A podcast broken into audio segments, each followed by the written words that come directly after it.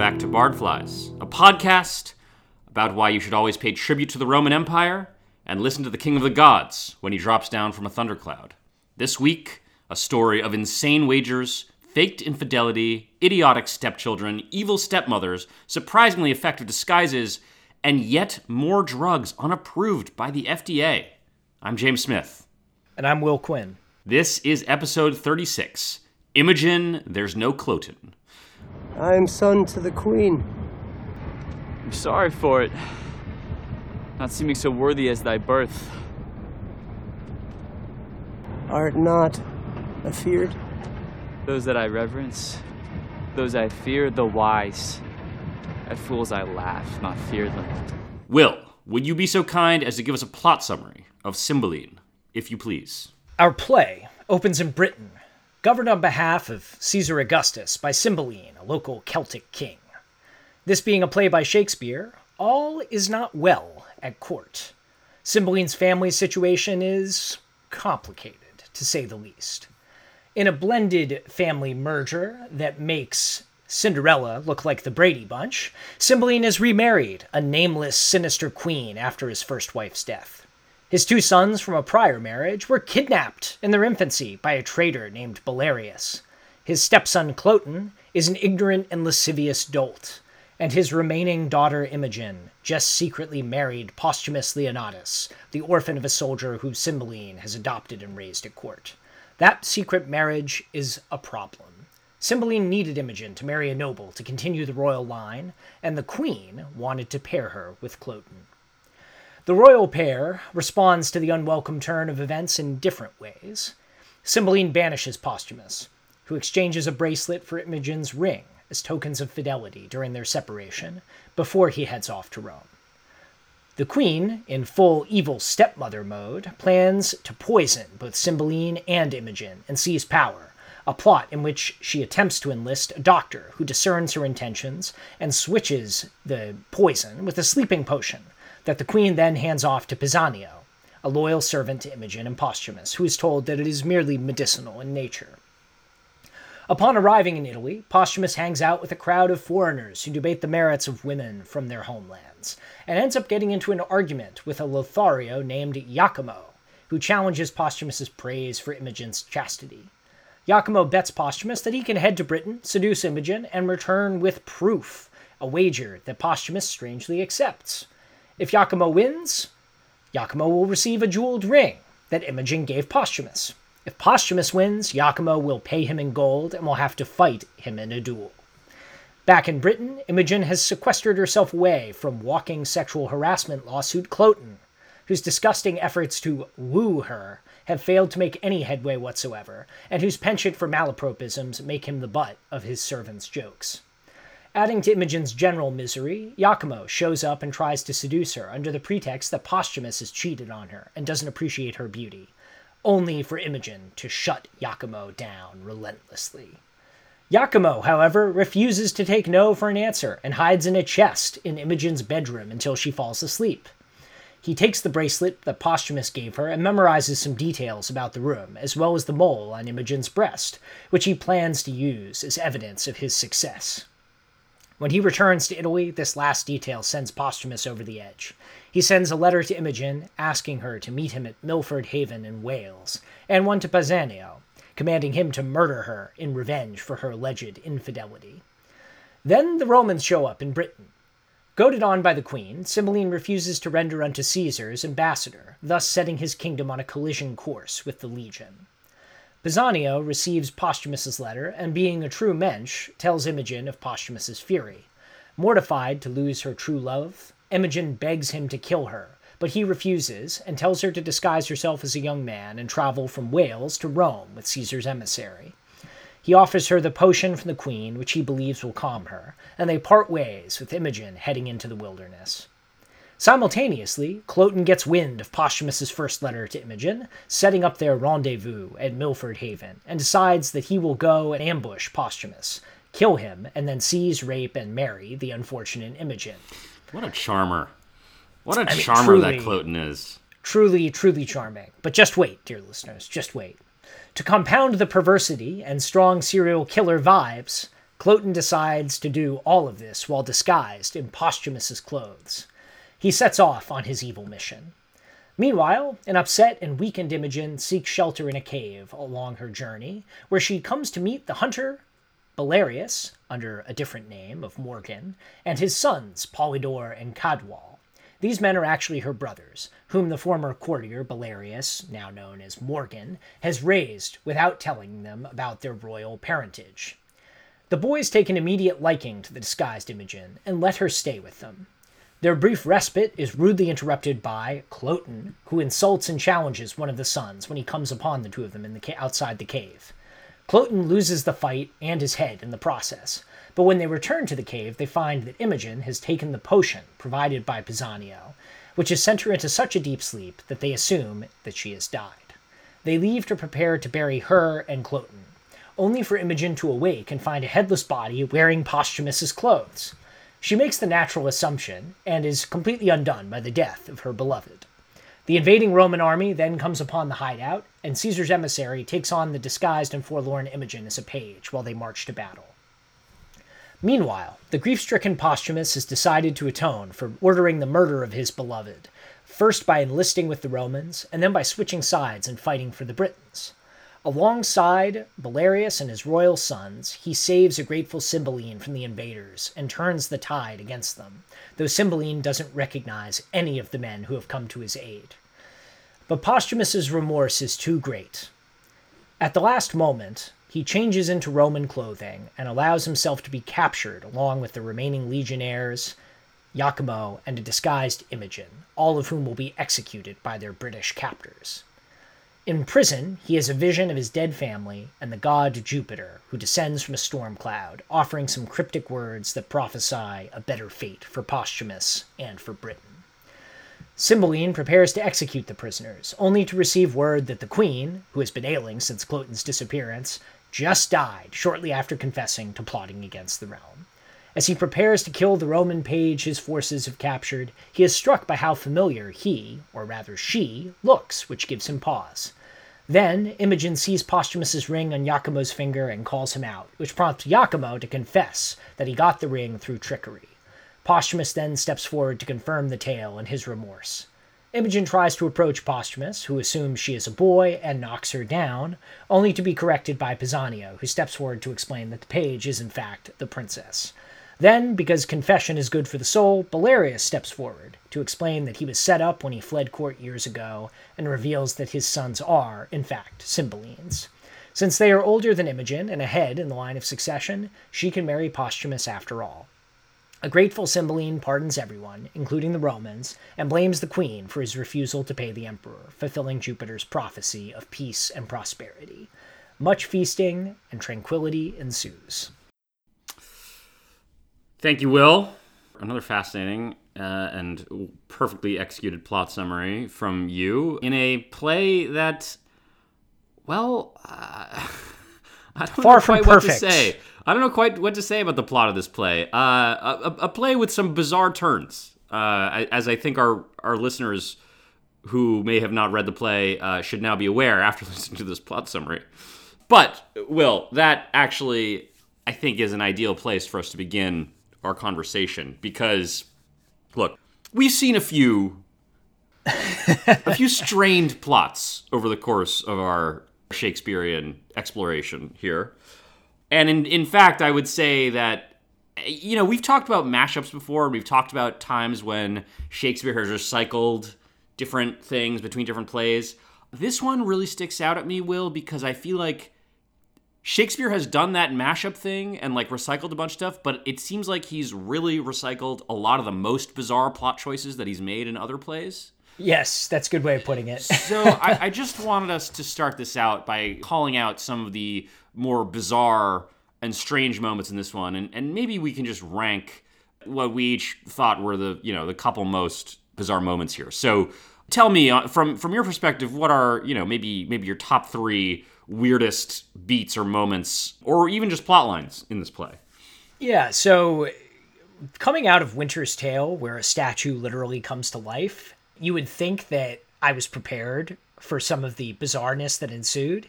I tolerate the statue coming to life a lot better than some of the insanity in this play. So the first one that stands out to me is actually uh, has nothing to do with the supernatural. It is the bizarre wager that Iachimo and particularly Posthumus engage in, where Posthumus is basically setting himself up to potentially be cuckolded. And if he wins, he gets some gold and the right to duel Iachimo. That seems very odd to me. But I, I would imagine that Iachimo's life should be forfeit if he fails in this. But also, why would you make this bet to begin with? It's a bizarre situation. It's an indecent proposal, but the payouts seem kind of strange to me. And yet he rolls with it. He doesn't even seem all that upset by the suggestion. He's he's obviously annoyed and he's confident that Imogen would never betray him. And yet he goes with this and it seems out of the blue and is just totally bizarre. So that's that's one for me. What about one for you? We can go back and forth. there are so many to choose from here. And, the thing is, Will, I feel like there are there are both moments and then there are you know there are, there are specific things that happen in the plot and then there are also at some points just like the way that things happen that's bizarre or things that like maybe if the play had less other weird stuff you know might make more sense but like Yeah, even yeah. things like Cymbeline just pardoning Belarius at the end right? Being like oh it's so great. I'm so glad that you brought my sons back. Wouldn't you think that Cymbeline would just be mad Well, that his sons had disappeared for 20 years and like then Belarius pops up again and is like, "Oh, actually, I kidnapped them." And Cymbeline's like Yeah. absurdly grateful. yeah, no, and and let's not forget Belarius wait, wait, doesn't Let- even Cymbeline literally says, "The service that you three have done is more unlike than thou tellst. I lost my children. If these be they, I know not how to wish a pair of worthier sons." And it's like just completely skipping over the part where they were kidnapped.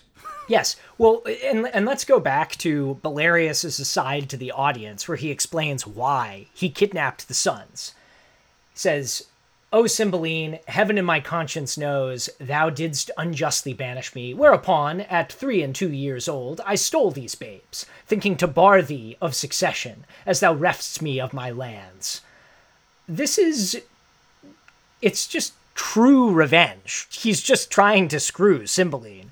That's why he did it. He doesn't even have a good justification for protecting the lives of the children. It's not like the evil stepmother is waiting in the wings to murder them and Yeah. he has wind of the plot. It's just straight up revenge. It's like, well, he stole my land and he banished me and it was unjust. So I'm going to steal his kids. And he gets pardoned for it? That's pretty Not weird. only pardoned, but like thanked. Yeah, pardoned and, and the whole plot line. I mean, and, and not even to mention, Will, that we haven't even hit the point of like that. It seems to be absurdly easy for Belarius to kidnap the royal children, when Belarius apparently was really on the outs with Cymbeline twenty years ago, or however Yeah. long ago this happened. You would think that someone, you know, would see Belarius skulking around the palace or whatever, like the royal hut, because I guess this is sort of prehistoric Britain. You know, very Yes. early Roman Britain. You'd think it wouldn't be so easy for him to just waltz in there and walk away with two babies, who, by the way, he then is going to raise by himself in the woods. For So, so in the fairness, whole plot line I find to be bizarre. this is a bizarre uh, plot line. In fairness to Belarius, it may be an inside job because he alludes to the nurse who presumably Right, right, right, right. escapes I with forgot about him the nurse. and poses as the boy's mother. Euriphile, since I'm looking at the script as we speak. Also, Europhile, there's probably some sort of Brexit joke that we could make here related to exiting the Roman Empire. But uh, regardless, minor minor detail. So, in defense, that scarcely helps the absurdity of this particular plot line and Cymbeline's bizarre magnanimity towards Belarius at the end of it, for sure. Fair enough. I'll throw I out forgot another one. that. Tell me, give, I'll, give I'll me. throw out another thing that's. Yeah. Yeah, tell me what else? What else? So another one that I think is a little bizarre, and it's creepy. It could work as a creepy detail because he's kind of a creepy guy. But Cloten deciding to wear Posthumus's clothes because at one point Imogen had said he was no better than Posthumus's garment. So I get that that's maybe a creepy, like he's going to go and kidnap and rape and forcibly marry Imogen. Maybe there's something to that that just compounds the creepiness, but I found it to be rather bizarre. And then to have so much of the plot hinging on, oh, he's wearing Posthumus's clothes, Posthumus must be dead, but there's no head to verify, and clearly his body must be identical enough to Posthumus that Imogen just takes it for granted. It just seems a little strange to me. And we've seen that pop up before in Shakespeare too of just like, well, this this pirate looks to be about the same as this other guy. Why don't we just behead them and nobody can tell the difference? Which I think was a measure for measure thing. Yeah. But um That's right. weird, right? On like the weird and inexplicable. On the same theme, I don't think as egregious as the Cloten wearing Posthumus's clothes, but also apparently Cymbeline just has terrible facial recognition. and, and, like, you know, so does Posthumus apparently. But and I, I know this is a thing we've also seen throughout Shakespeare, right, where people just mysteriously can't seem to recognize people that you would expect that they would immediately know who they were. But Right, right. Cymbeline in particular at the end of this play, like not recognizing Belarius. Now, okay, fine. I guess you haven't seen him in 20 years, like very well. Not recognizing his own daughter. Like, yeah, that seems improbable. Even with some decent clothing change outs, it seems like you should be able to figure it out. I mean, Cymbeline's kind of an idiot, I think I would submit, in this play in general. He seems kind of like a credulous dupe. But even so, the inability to even recognize people in the moment is not. You can't explain that by just sheer idiocy, unfortunately, and, and astoundingly poor judgment. Very, know very this is- poor judge of character, I would say. Yes, yes. Continuing a pattern in uh, most of the kings of Shakespeare, questionable judgment of character. Let's see, another one that jumps out to me that is just sort of wildly bizarre and improbable. And you know that this is a bunch of weird ones when, you know, when, when Deus Ex Machina is like the least improbable and ridiculous, Yes, is yes. Jupiter descending. um, Jupiter descending to like prophesy and tell Posthumus that all will be well. That is a strange little scene. I, have I to say. mean, Will, I, you know, I have to say, I think this just is something that goes to show how bizarre some of these plot elements are. That I literally, like, I was going back through the play to put my notes together before this conversation, and I had literally forgotten that that Jupiter descending from the heavens scene was in the play. On the list of like, I feel like in most plays that scene would be num- like fall like, out of your chair. number Like, one on the list. Be like, what is happening? And in this play, it was like the sixth. Like it didn't even register because there was so much other weird stuff going on. I'm not disagreeing with you. I mean, it is it is an incredibly bizarre moment, but I just think that like the fact that I just completely forgot about it is indicative of how much weird stuff is happening here. Let me throw one more out, Will. Although this, and this is more, I think, a plot structure thing, and this actually would maybe, maybe is an interesting point uh, about this. But the death of Cloten is incredibly abrupt. It was a sort Yes. of thing where, so you know, Cloten is wandering around. He's he's going through the forest. He's like on his way to Milford Haven. I think what he's going to challenge Posthumus. Oh no, he's going to kill Imogen. Whatever it is that he's going to do, and then he just like meets the brothers, and then suddenly is killed. This is the character who we've sort of been set up as, you know, I guess the queen maybe is arguably the main antagonist, but Cloten is kind of the more directly, obviously antagonistic figure, right? And all of a sudden he's just dead in Act Three. And like very, very quickly to your point, it's like they start fighting, they exit the stage, and then one of the sons comes back with Cloten's head. It's not bizarre that that character would die. Yeah. It's like the way and the point in the play where it happens that was so strange and disorienting. And I think that's Yes. I think that goes to to show what's going on here and why these things feel particularly egregious is it's a combination of both very unrealistic or surprising or bizarre plot elements combined mm-hmm. with things happening at times and in ways that just don't feel right like they don't feel uh, coherent So in Romeo and Juliet, right, we can talk about the friar's absurd plan to like make everything work, right, and like the the sort of vicissitudes and the plot mechanics that lead to their deaths. But the thing is, in Romeo and Juliet, it's so tightly scripted and plotted that you're like buying into it. It- it- and it, in fact, it, it ends up having this great sense of pathos to it because you're like, ah, it's Right. like, is it going to work? Somehow he convinces you that it's all going to work out, even though you know it's not going to work out. Here, it's exact like 180 degrees the opposite of that. Yes, yes. So I will say, in my prodigious Wikipedia research in preparation for the show, I did find an argument from Harold Bloom that this is Shakespeare's great self parody, where he is kind of a tired artist at the end of his life and stuffing all of his most contrived and ridiculous tendencies into one play. And part of me thinks that I like that interpretation more than this play just being being ridiculous trash, but nonetheless, it's almost self-parody if not actual self-parody because there's so much craziness that we've seen pop up. You have sort of the nods to Othello with the sort of exchange of love tokens and, and infidelity. You've got the the headless body type situation, recalling Measure for Measure. You have the potion from Romeo and Juliet. You just get the sense that he had put all of his plot beats into a cup or something and shaken it up and just mm-hmm. started drawing them at random and throwing it together.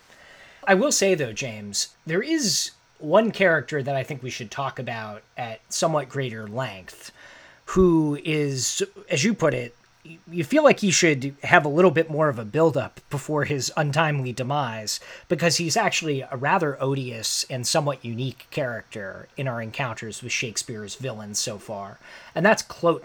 So I wanted to throw that open to you. What do we make of Cloten, and can you tell the audience a little bit about Cloten's stupidity and just all-around villainy? Give give us a picture of this man. So, Will, first of all, can I just throw a very, very scalding hot take out here? Please. Which is, I think Cloten, like, where there is genius in this play, it is in the character of Cloten. Because I actually believe that Cloten is a pathetic, and I actually mean pathetic in the sense of like having pathos, hmm. actually very realistic portrait of a certain kind of utter weenie that we all know and hate. But actually, in this character, Shakespeare has done, I think, a pretty a pretty amazing job of actually drawing out the psychology of this kind of character in a way that almost humanizes him, even as much as hmm. doesn't really humanize him. Like we're still really glad when he gets his just desserts. But I did find myself when I was going back through rereading the play, rereading his lines, being like, he is getting into the psychological depth of this character and what makes him tick. But uh, I'm, I'm, I'm a little bit getting ahead of myself here. And that is because, Will, I think now, obviously, like I can't claim to have an intimate knowledge of all world literature prior to Shakespeare. Perhaps because, Will, as we know, really there is no literature before Shakespeare, or arguably after Shakespeare. But Cloten is essentially the first and probably best portrait of what today we might call an incel in literature.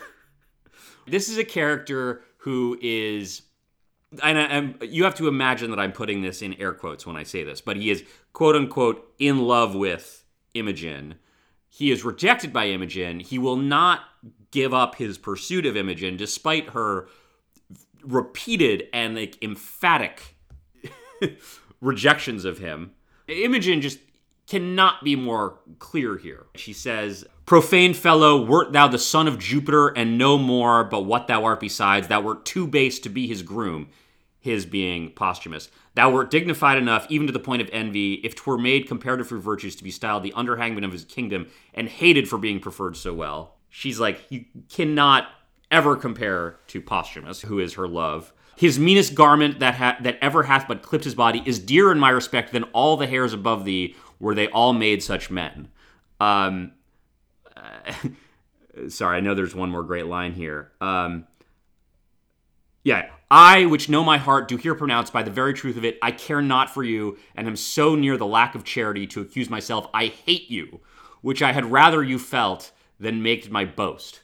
So she is being completely explicit about it. This is not like a, oh, I'm sorry, I have to go wash my hair. You know, sorry, actually, like, you know, oh, I have plans that night. Uh, This is not the letting him down easily kind of thing. Like Imogen is being Yes. very, very clear, and Cloten just will not give up. Yes. And Yes. at the same time, what we see is he, he like really wants to prove himself. He like wants to get into fights with people because he wants to like prove his masculinity. And then with Imogen, he basically gets to this point of I'm in love with her, or I, I, it's not clear to me if it's truly he's in love with her or if it's he's thinks she's very beautiful or what.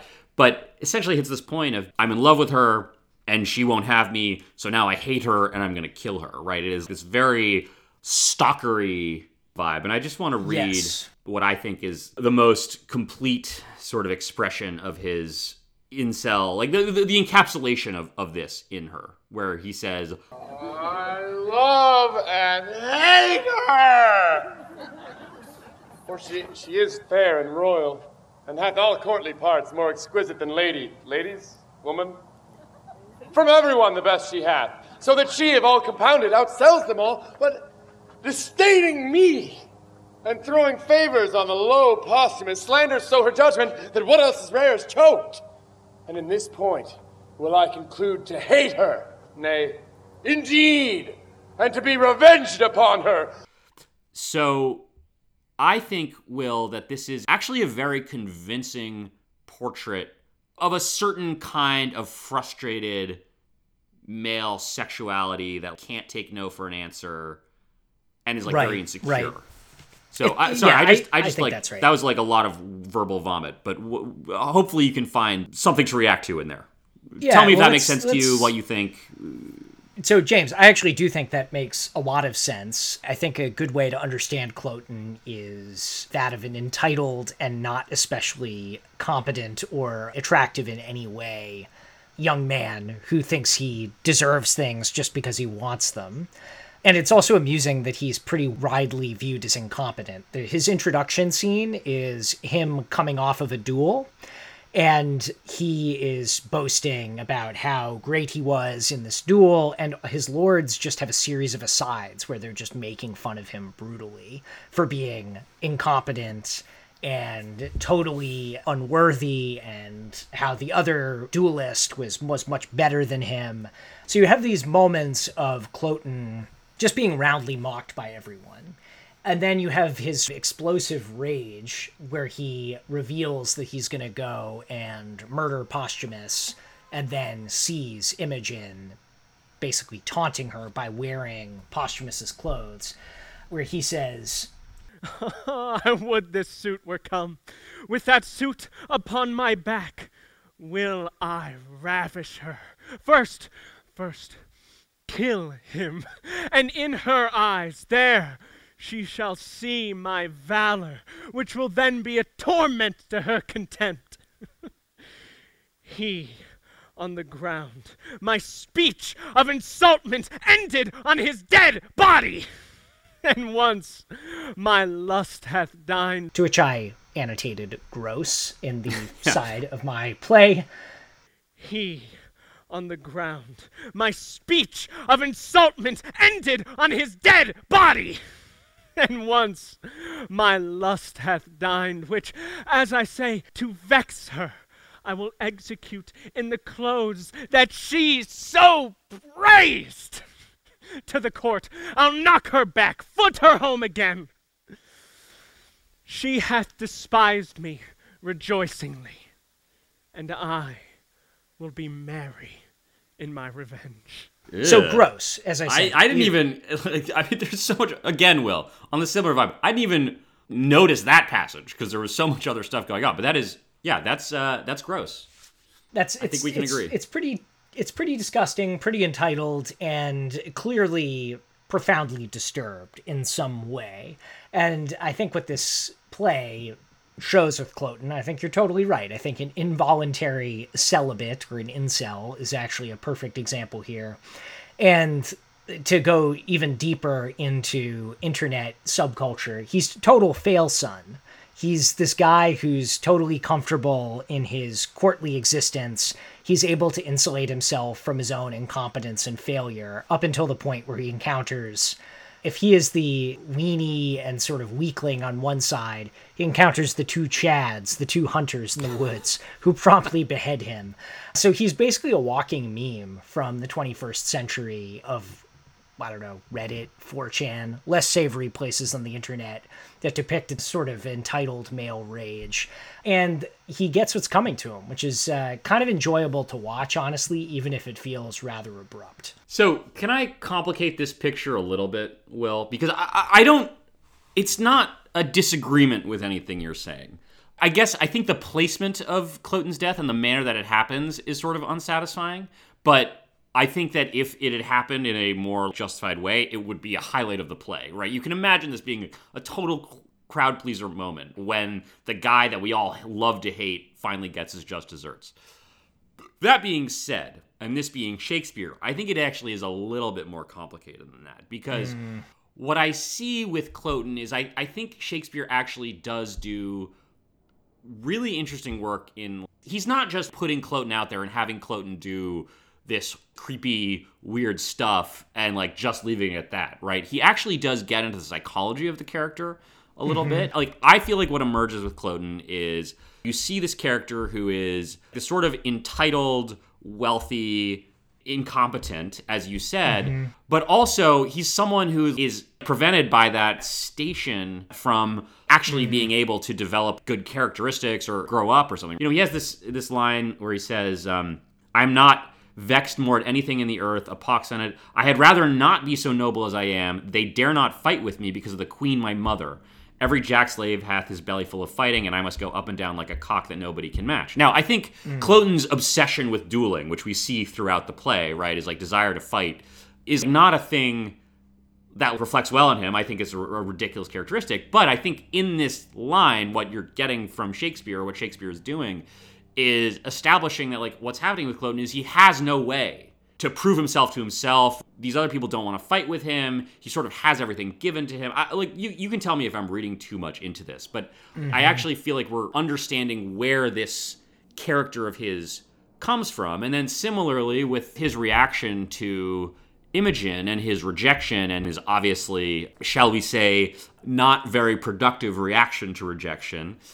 I actually nonetheless think that Shakespeare is plumbing the psychology of a very real, I mean, in this case, specifically male, but even abstracted out from that, a very human characteristic, right? Of like, there's the thing that you want, but you can't have. And either you hmm. can react to that by accepting that and moving on and accepting it with grace. But you sort of need to have the confidence and belief in yourself already to be able to do that.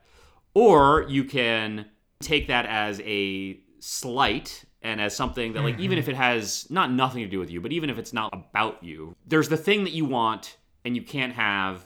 And in this case it, you, you see the psychology of how that turns into a very counterproductive and immature response. And mm. and it has to do with his insecurity in the way that it to him what happens is it's not a rejection that he can take in stride because he lacks fundamentally the belief in himself to be able to take it. Mm-hmm. Sorry, I've been blabbing on here, but I, I, actually do think that there is some real psychological richness and depth to this character, and Shakespeare showing us something about a certain kind of anger and frustration that is real.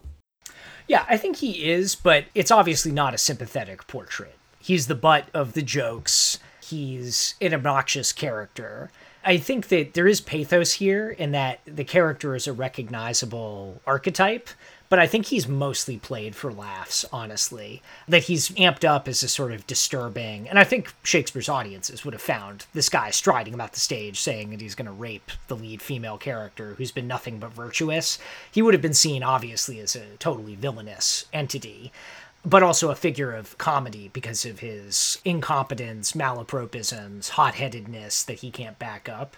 So I think it's somewhat complicated in the sense that it clearly comes from somewhere and it captures something recognizable, but you're not really meant to feel all that bad for the guy, right? Like when his head comes off, it's more analogous to the sudden death of an obnoxious character in the movies than um, Yeah, someone you've just like- been waiting to get their just desserts. Yeah, for and the entirety of the film. Exactly. Though there are two ways of doing that, right? And I think this is kind of an interesting Hollywood corner bit here, where there are two ways, right? There's one where you have the climactic undoing of the villain in some way, where they're attached to a rocket and Arnold Schwarzenegger shoots them off of Yes. uh, of a jet in True Lies after a prolonged fist fight and suddenly a quick turn. But there's also the uh, less frequent but still very amusing style where you take a character who is just hated and obnoxious and you kill them in an extremely sudden and violent way that comes out of nowhere just when they're peak triumph. And maybe this is not the best example, but I think of um, when DiCaprio's character, Calvin Candie, gets killed in Django, where he just suddenly gets shot through the chest when he's on the top of his victory after basically revealing Django's plot and uh, you know selling him back into slavery basically. Or there's also moments where there's some film where um, you know somebody steps off a curb and an obnoxious character who's on the on the brink of victory just gets hit by a bus. I'm forgetting which one that is but you have stuff like that.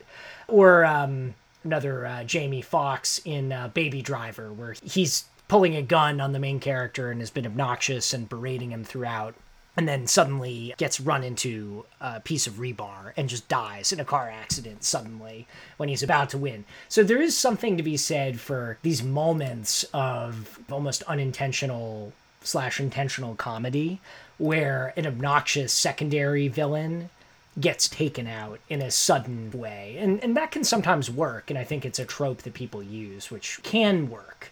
But I don't know whether it works exactly in this instance is sort of up to the, the viewer to judge. So, what I would say about it, Will, is I think there's two types of villains here that we're talking about, right? There are the villains that are like feel like real villains who represent a real threat to your hero, where their death is like a crowd pleasing cheer, rah rah moment Mm. because you feel like your hero has actually overcome something, right? So I would say Right. to use two of our favorite films that we refer to with some regularity, right? Think of when either like Rochefort is killed in The Three Musketeers or when the Sheriff of Nottingham is killed in Robin Hood, Prince of Thieves, right? Those are characters who are like genuine villains and we want them to lose and we cheer when they get their just desserts, but they're not like pathetic, you know? Yeah, that's true. Whereas I would say what this one reminded me of is you know in Alien there's that character who's like the representative of the evil corporation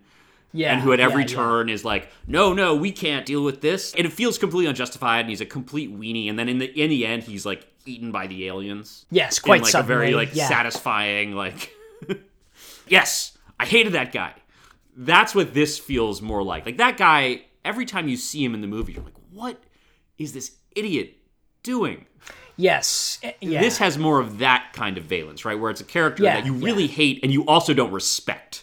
Whereas I feel Yes. like the Sheriff of Nottingham, you respect, even though you're not right. rooting. Well, you want there to be a climactic battle in some sense, and in Aliens, the corporate weenie played by Paul Reiser, his deal, right, is that he is a problem, right? He does want them to bring the aliens back from, you know, the Yutani Corporation and have it as a biological weapon.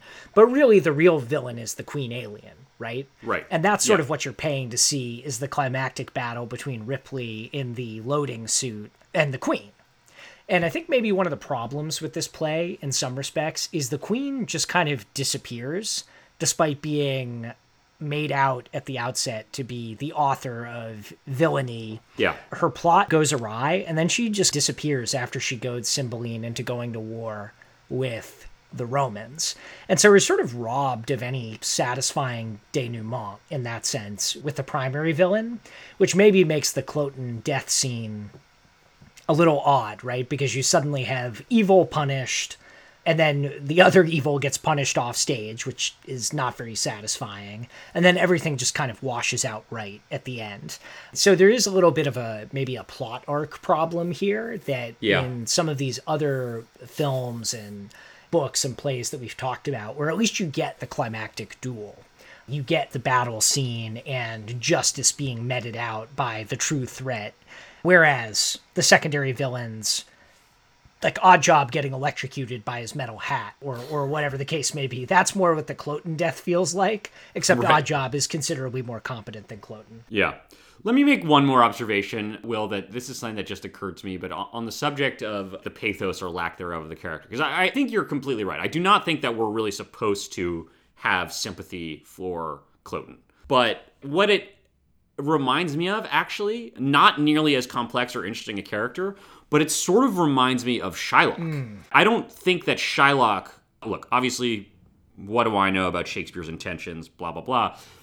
I don't get the impression reading The Merchant of Venice that Shakespeare went into it being like, Shylock, I'm going to make this incredibly psychologically rich character who's a villain, but actually he's sympathetic too. You know, like, I don't think that that was Shakespeare's intention, right? I think hmm. Shakespeare went into The Merchant of Venice being like, this guy's the villain and he's going to get his just desserts and like it's going to be a crowd pleaser. He's going to be forced to convert to Christianity and everyone's going to be happy about that.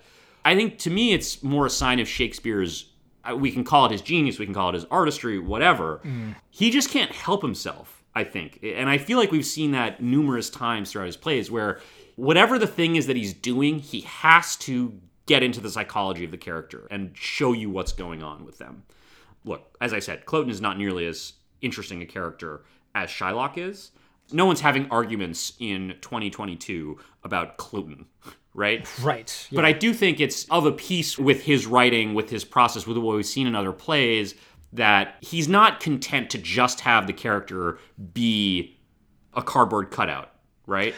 yeah uh, He, has to show us something a little bit more. he doesn't do this for every character, and you get the sense that sometimes he surprises himself. The Shylock instance is I could believe that he set out to write the story as you suggest he might have, and then he discovered that Shylock was a much more interesting character. Yeah. Which I think that feels almost indisputable because of the lines that he gives Shylock and the incredible writing that surrounds that character in particular. He obviously knew what he was doing when he was constructing that character because he could have just been a cardboard cutout, right? Yeah. Cloten, you get the sense that a lot of the characters in this play are not particularly psychologically interesting or complex. They go through the motions of the plot beats and express the motivations that you would totally expect at face value, and you don't really see much probing of that. And in Cloten's case, at least you're getting the portrait of somebody who, in his bizarrely intense malice, and in his total inability to impress anyone throughout the entire story, you get the sense that it's a gesture at a different type of archetype that we haven't really Yeah. seen all that much of, and that Shakespeare explored and is articulating in a way that is somewhat unique. And it almost feels incidental to the story, and yet it's certainly memorable, right? I think you can't not remember this character if you read this play, because it's one of the few pieces that really stands out Yes. as a somewhat unique feature. Agreed.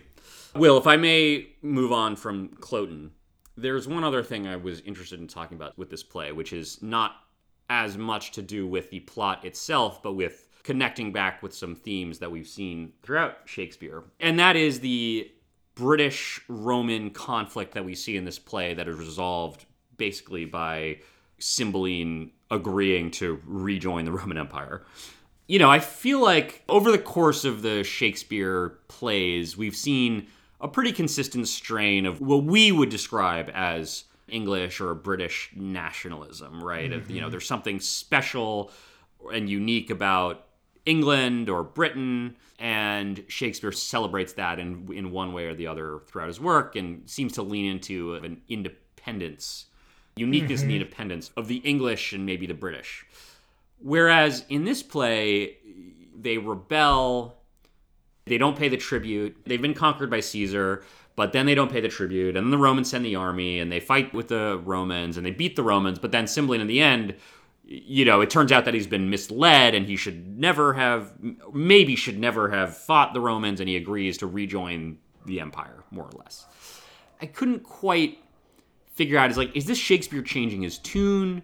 Is it just the plot necessities of it? What is because it, it feels like it's a new direction for him on this question of identity and Englishness or Britishness.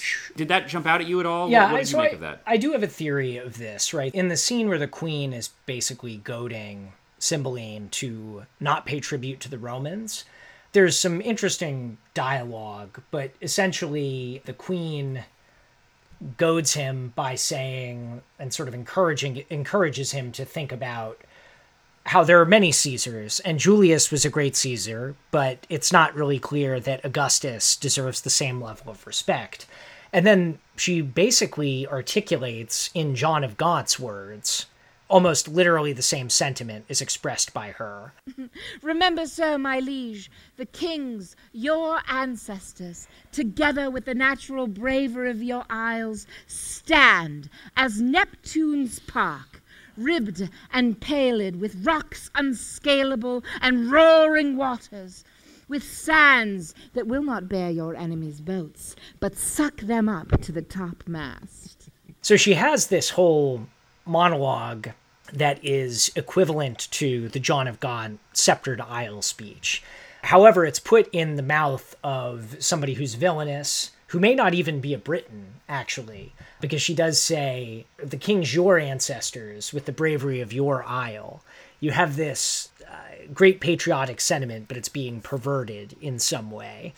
However, in your summary of what happens, it's a little bit different and ambiguous in the end, right? Because the Britons and British sort of patriotism does triumph on the battlefield. They're never defeated in the battlefield by the Romans. And they show great magnanimity in restoring order and being peaceable with the Romans in victory once it's revealed that the queen was manipulating. So, in a sense, this is kind of Shakespeare allowing the British to, or the English, to have their cake and eat it too. His audience members can say, well, we're victorious against the Romans, you know, foreign treachery, you know, or, or subversion within the court and foreign invasion can both be repelled and order can be restored. And obviously, I'm not a scholar on the Jacobean era, but you could imagine perhaps a certain level of eh, the plea for a kind of stability and order emerging in this period for Shakespeare's audience. That's me just completely speculating. But I think that there's something interesting here where he allows the audience, his audience, to feel good about the Britons while also affirming a sort of broader piece. So in that Yeah. sense, I think it's a complex kind of message. I don't think he's really walking away from Britain being great. I just think he's maybe complicating it a little by showing that the greatness of Britain doesn't always have to be diametrically opposed to others per se. And then in fact, certain unscrupulous people might be ginning up conflict from within. Yeah, I mean, there's. I don't want to like read back into Shakespeare's time too much, as you said, but it almost feels like it's of a piece with British ambivalence about Europe, mm-hmm. right? Where it's like, we're of it, like we're Europeans, but maybe we're also not totally Europeans, right? We're. Well, you know, like yeah, we'll we'll be in the empire, but like we don't have to be in the empire. I just want to be totally clear. Like we don't have to be. We beat Yeah, you, exactly. but we're gonna do it for now. Right. Y- you know it, it has a little bit of that we're, we're going to be a part of it but maybe we don't have to be or maybe we're not really going to be part of it it's like divided and, or like ambivalent relation to the larger political unit Yeah. i will also say will and it's definitely not the full-throated come the world in arms and we will shock them of like a king mm-hmm. john it's not as defiant and specifically just rah-rah england as that right. when I first read the end of the play, I thought that the idea was, oh, like, no, we just made a horrible mistake. We shouldn't have been so nationalistic. And then as I was going back through it, I realized it's more complicated than that because you do have Posthumus similarly making these very, what we would call nationalistic or pro British sort of statements, right? So it's not just the Queen and Cloten who are putting forth this idea of how great Britain is, right? It's also Imogen and Cymbeline and Posthumus. And so it's, as you said, he's not actually backing away from that. And I, I did wonder, um, again, as you said, completely speculatively, but I did wonder if there was an element of this that, like, you know, in Shakespeare's early career, that's during the reign of Queen Elizabeth. It's when Spain is the great enemy. It's written against Spain. They feel very alone. Whereas now it's the Jacobean period. King James had a real desire to unite the thrones of Scotland and England in, into one monarchy. Obviously, there was the personal union, but he wanted a true political union between the, the countries. So, like, the idea of, of England being part of a larger political unit was more in the air, maybe, than in those earlier Elizabethan days. And maybe, so maybe we're sort of seeing some of those complexities or contradictions starting to play out. But again, that's me applying a little bit of my knowledge of the period and speculating on how it might be playing out in Shakespeare's world. Yeah, but I don't know yeah. if that's. no, no. I think that it's broader literary perspective, but I think that's valuable. It can be valuable to think about it in those terms because that is the context in which he is living and writing. It's not necessarily dispositive in any way that that's what this is about, but it is it is useful. I think you can infer certain things from the way that he writes. It would be a much simpler story, right, if it was just a full throated rejection of the Romans altogether, right? Yeah. Or a rejection of British patriotism as wholly inimical to good government and order and justice. So he's clearly making choices here. I also know he's taking his source texts from all over the place from what I've read. You know, The Faerie Queene, which is another one of these great English patriotic epics. He's weaving together all of these different elements. So it wouldn't surprise me if he's at least thinking about some of these things, even if we don't know it for sure, Yeah. based on our copious Wikipedia research, dear James. Yeah, exactly, exactly. I also would would make the one other observation, Will, that eh, you know the relation to the Roman Empire or the perception of the Roman Empire, I think, is obviously different than the perception of the continental empires and rivals of that time, right? I think. Now, I don't know how British, uh, you know, what the historical British memory of being part of Rome is, but I feel like throughout Europe, there was a great sense of the Roman Empire having been the pinnacle of civilization. Right. And so the relation to how Britain relates to the Roman Empire, it, it doesn't surprise me that that would be different in Shakespeare's mind than how Britain or England relates to France or Spain. Right. Exactly. And and so maybe Exactly. you know maybe we're seeing that the Roman Empire is afforded a level of respect and even appreciation that France is not, Mm-hmm. or that Spain is not. Right. Yeah, absolutely. I think it's harder to judge the Spanish or the French monarchies against, and like all of their nobles against the true standard of civilization for people with classical education, which we know Shakespeare had also. So, yeah, absolutely. So, Will, I think we've done a good job on this one. I think we've hit sort of our major points, and that means we have one more great question. I have one more great question for you, Will, and that is where do you rank it? Ugh. this play is uh, not good. it is not good. The question is, how bad is it in comparison to some of the others that we've seen? And it's definitely bottom third for me. Uh, might even be bottom quarter. It's not as bad as some of the things that we've read, and we've had a much more interesting discussion, as is our way, than some of the others. I am going to put it. I would say. Hmm. I'm going to put it in my 32 spot. So below Titus, above Timon of Athens. Okay. And uh, who would you anoint the MVP? Pisanio, who is the one person who behaves like a sane human being in this play. Interesting. Okay. What about yourself? Where do you rank it, and who's your MVP? So, yeah, I'm I'm basically in agreement with you. This is not a good play. And as you say, the real question is just how bad is it? And I'm looking at my list, and I'm part of the problem here. Will is like Two Gentlemen of Verona, Titus, Taming the Shrew. Those were so long ago that it's kind of hard for me to remember how truly bad they were in comparison to this play. I will, I think, go off of it's just like entertainment value. It's below King John, which is my 29. So it's really a question of where does it slot in in that Two Gentlemen of Verona, Titus, Taming the Shrew, Pericles, Timon of Athens sort of place. Hmm. I think it's better than Pericles and Timon of Athens. I'm not sure if it's better than Taming the Shrew. I'm pretty sure it's not better than Titus. So I'm I'm gonna put it. I'm actually also gonna put it 32. I'm gonna put it between Titus and the Taming of the Shrew. I I, I just I think both Two Gentlemen of Verona and Titus are more entertaining than this Yeah, play. I, I and frankly, like the plotting of them is better. Yes, I, I would. I would say. Titus actually stands up pretty favorably compared to some of these other ones that I have down here, simply by virtue of being Yeah. entertaining and memorable. It's not a great play. It's not even like a great artistic achievement in any sense, but it but it hangs together. Coherent. It hangs together. I mean, look, just on the subject of the villainous, the villain piece we were talking about, right? Aaron the Moor, much better villain, much more entertaining villain than anything in this play. Totally, Though totally. probably does not have. I would say Cloten does actually have a little bit more psychological depth. Yeah, I mean, Aaron, Aaron the Moor is who, who exists only to be a, a mustachio twirling. yes, villain who is Agent of who is evil. literally black, you know, in the sense of Yeah. to, to represent his villainy, which you know is um is Yeah, is not great so. by contemporary standards or standards of the time, perhaps. But I would just say a clear archetypal villain without much psychological complexity. Cloten at least has that.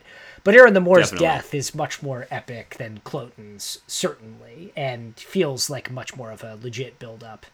Yeah, and then for MVP, I'm actually gonna go with Cloten, mm. Will, because on, on this basis, one, I think Cloten offers the most to talk about in this play, and like is the character with probably the most level of psychological intrigue, but also two is the source of a lot of the comedy in the play hmm, True. a lot of the fun stuff that is in this play or like scenes that are funny or things that we enjoy in the play are basically things that are happening at Cloten's expense and he is the source of, of that entertainment so on that basis uh, i'm going to make him the mvp Excellent. So, James, do you have a non Shakespearean recommendation for our listeners this week?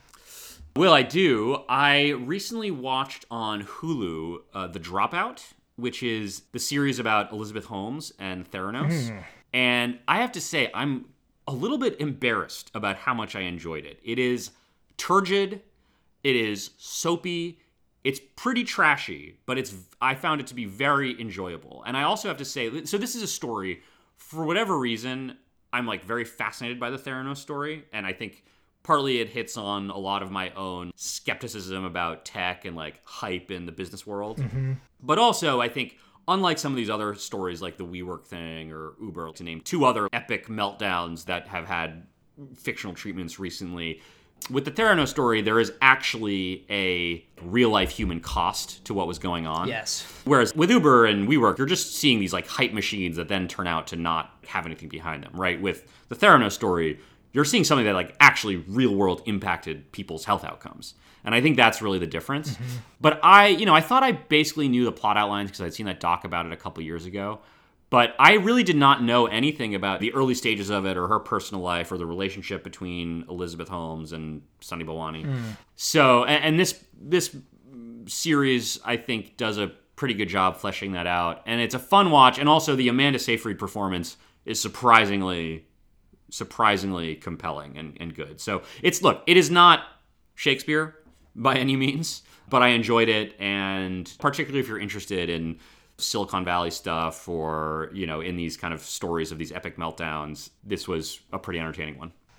Give us that recommendation one more time, James. That is The Dropout on Hulu. And that's our show. Next time on Bardflies, we'll be reading Shakespeare's last great masterpiece, The Tempest.